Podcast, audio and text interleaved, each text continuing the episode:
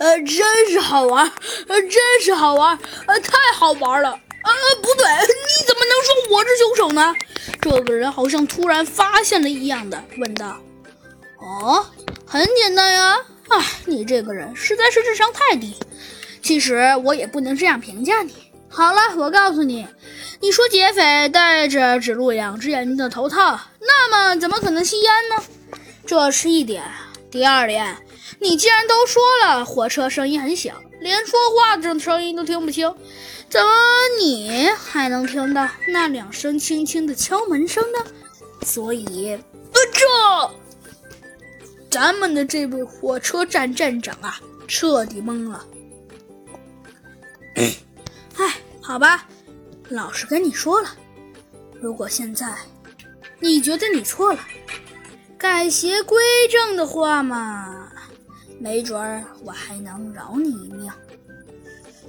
我，你这是侮侮辱我的人人人格，侮辱你的人格。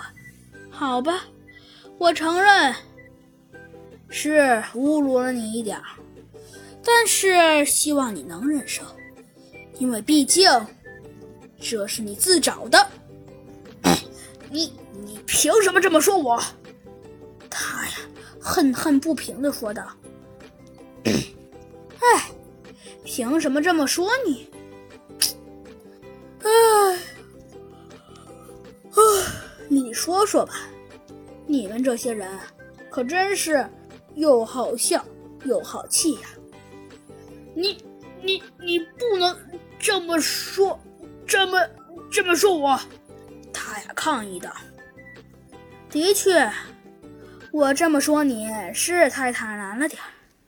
不过我只想告诉你，你还是好自为之吧。”说完，他呀一转身，回头看了一眼，说道：“ 我呢也不想说些什么，我只想告诉你。”请你以后不要再做这种事情了。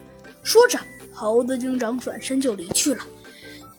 小鸡墩墩啊也觉得十分诧异，但是啊，他临走之前还不忘说一句：“他说道，这次呃是猴子警长大慈大悲放了你，但是你一定要把那些一定要把那些金币金子呃归还原位。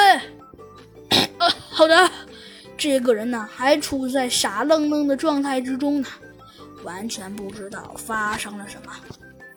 猴子警长，小鸡墩墩啊，小声的问道：“猴子警长，你确定咱们就这么样的放放过他了？”唉，猴子警长叹了口气，说道：“现在还能有别的办法吗？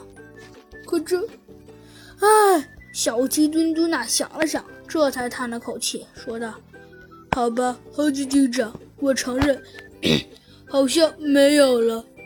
嗯，小鸡墩墩，现在没有别的办法，我们就先放了他吧，因为毕竟，他，他也并不是什么大犯人，对吧？可是，猴子警长，你有没有注意到？注意到什么呀？猴子警长问道。”它是一只黑白色的动物。好啦，小朋友们，咱们这一集的故事啊，就讲到这里了。